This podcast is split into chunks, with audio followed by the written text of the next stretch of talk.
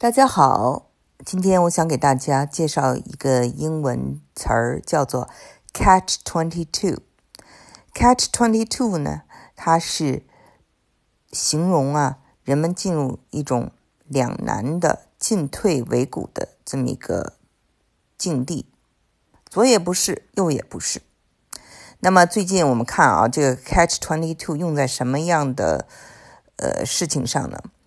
比如说。那个罗斯福航母这个舰长啊，他叫做克罗泽尔，他呢所做出的选择就是一个进退维谷的典型的 catch twenty two 的这么一个选择。首先，他的这个船上的水兵啊感染上了肺炎，他甚至有人死去了。他报呢？啊，肯定是报告上级了，肯定是上级呢，就是反应比较慢，所以他急了，抄送了二三十个人，然后媒体呢，呃，可能被其中的一个人就捅给媒体了，那这个文章啊，他的这封信给上级这封信就全部的这个曝光了。他呢，其实知道，我想他在写这封信的时候已经知道，他。如果选择去保护他的这些水兵，他自己的个人前途就没了。因为我们知道，做一个军人最重要的就是要听命于上级，上面说了什么就是什么啊。英文叫做 chain of command，你有你的直接上级啊，像他呢是一个上校啊，在呃美国这个航母啊。这这个舰长是一个上校啊，证明这个美国的这个将军是很难当的。在他上面，海军有四个将军，然后就是有这个海军司令。然后呢，这个他呢，一个是就是没有呃听令上级，再一个呢就是说他有可能是泄密。因为这个航母是这种核动力的航母是非常敏感的，但是他呢，他的观点认为，我们不是在一个嗯战争中，这些这个水兵不应该死去，这是不值得的。为了这个国家机密而让这些士兵的这个死去，他认为是不值得的，所以呢，他选择了写这封信。那么他最后就是自然是被这个。嗯，就是解职了。解职了以后呢，那个美国的这个海军的这个代理部长啊，叫做莫特利，他呢给出的这个原因就是说，这个人呢在这种危急关口呢表现出的判断力不够，而且呢是把这个美军呢陷入了一种啊危险境地，让敌人都知道了我们的弱点。这个呢是很不利的，所以他应该被解职。其实呢，这个，呃，这个代理部长啊，海军的代理部长，他自己呢也是一个两难的境地。也是一个 catch twenty two 的这么一个境地。首先，他要解职，肯定会引起很多人的反感。至少，这个船员一定都是站在这个舰长克罗泽尔的这个这一边的，因为他把他们当作人，他珍惜他们的生命，他是最关心他们的，他为他们付出了代价。所以我们看到那个录像啊，他走的时候，那些人都在。这个叫他的名字啊，一起叫他的名字，非常的感人。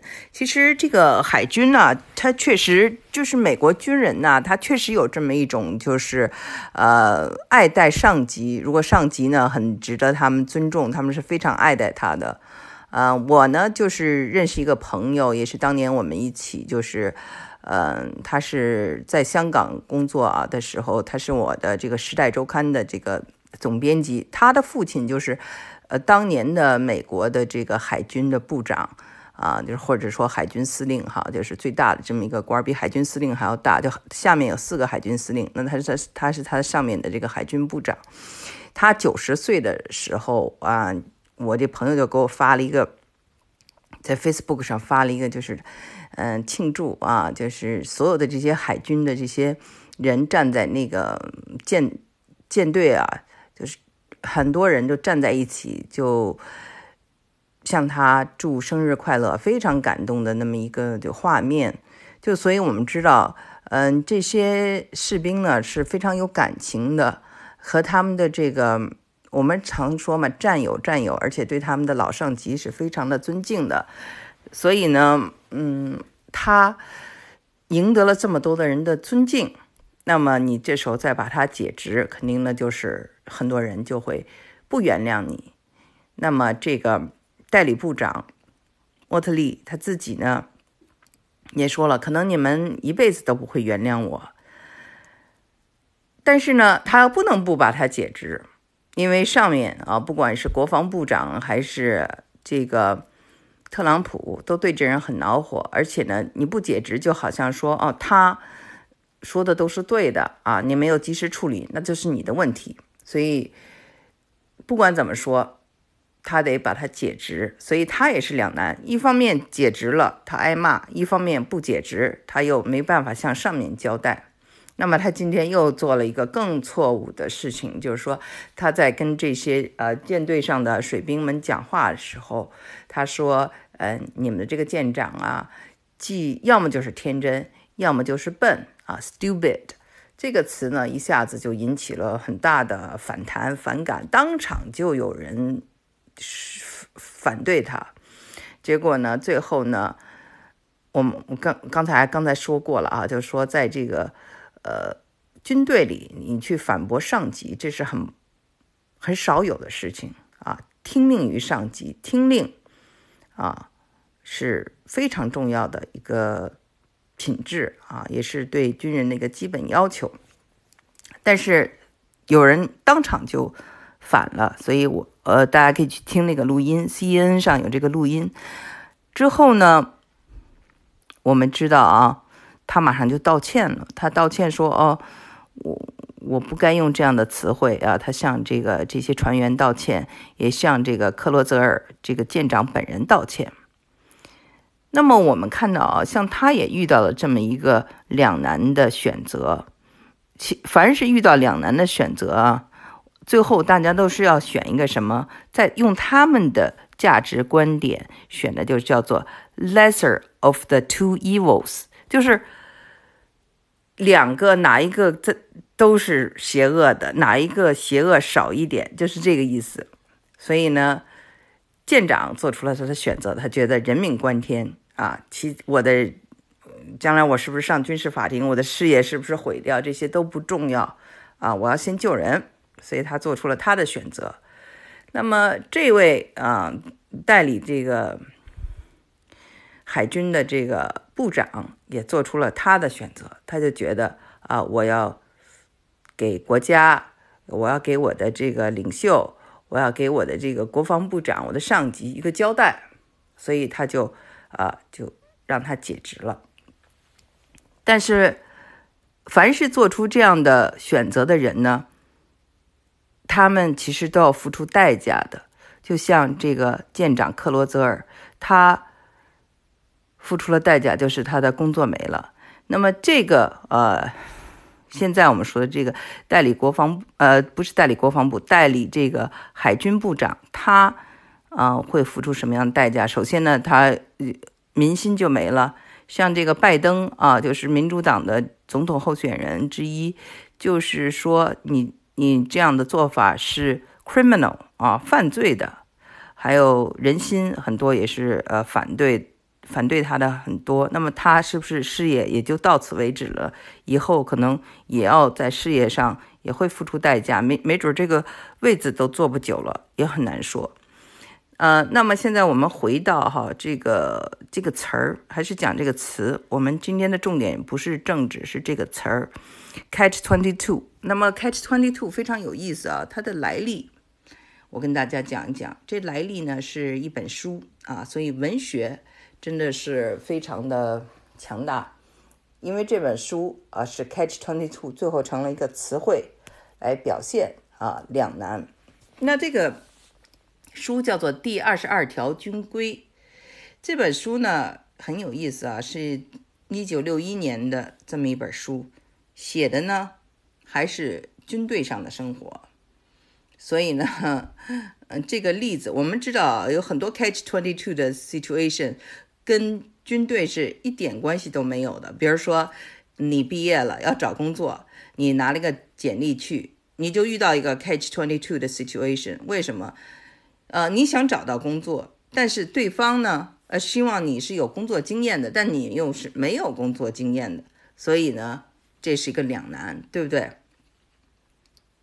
那么我接下来讲讲这本书啊，这本书呢，就是它讲的是这个在，呃，二战末期啊，美国的一个飞行大队呢，它呢就是有这样的一个规定，就是有二有很多的军规，它呢其中一个军规呢就是说你飞行啊飞满二十五次，飞行员就可以回国。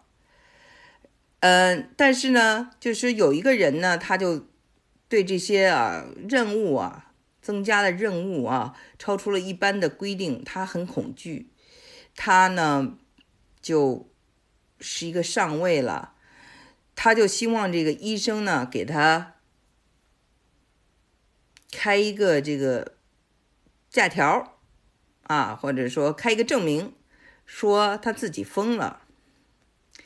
然后金鱼。军军医告就告诉他，这个第二十二条军规啊，是说这个呃疯子可以免于飞行，不用飞啊，因为每一次飞这都可能有生命危险，你要飞二十五次才能回国，那确实是很多次的这种冒险。只有疯子可以免于飞行，但是呢，这个规定呢又是说必须是你本人提出来，对吧？但是呢，问题就来了。如果你本人一旦提出申请说“我疯了”，这不可能的。疯子是不可能，呃，证明自己是疯子，对吗？所以你一旦提出申请，便证明你其实没有疯啊，你是头脑理性的呀，对吗？所以呢，那个你对自己的身体是有关注的。你能提出这样的，能填这样的表，证明你不可能是疯子，疯子是不会提出来的。所以呢，这条二十二条军规呢，就是一个这样一个表面上讲究人道主义的军规，实际上是一个耍弄人的圈套了。后来呢，这个 “catch twenty two” 这个词儿啊，就。变成了一个美国的这个词英文词汇啊，它成了一个这个词汇，进入了这个英语词典之中，非常常用，大家经常用啊，就是一种荒谬的两难。所以呢，今天举的例子有点意思啊，就是也是举的是个军队上的例子，其实呢。我们生活中呢，在很多时候都会有这样的两难境地了，对，所以呢，就是，嗯，catch twenty two。我们再举一个现在的例子啊，在美国，就是说，更大的一个 catch twenty two 两难的问题，就是说，你现在人们都在家待着，经济受到影响。人们不在家待着啊，这个病会更传染的更快，爆发的更厉害。所以在二者选其一的时候，要有一个衡量。那个结局是很肯定都是要受到一些伤害的。但是你要在两者选其一的时候，就是用价值来判断哪一个是更重要的，肯定是生命更重要，经济。以后还可以补回来，但是命如果没有了，就回不来了。所以在这样一个情况下，有两难境地的时候，我刚才还讲了另外一个词儿，叫做 “lesser of the two evils”，就是呃哪一个损失的少一点。好，今天节目就做到这里，谢谢。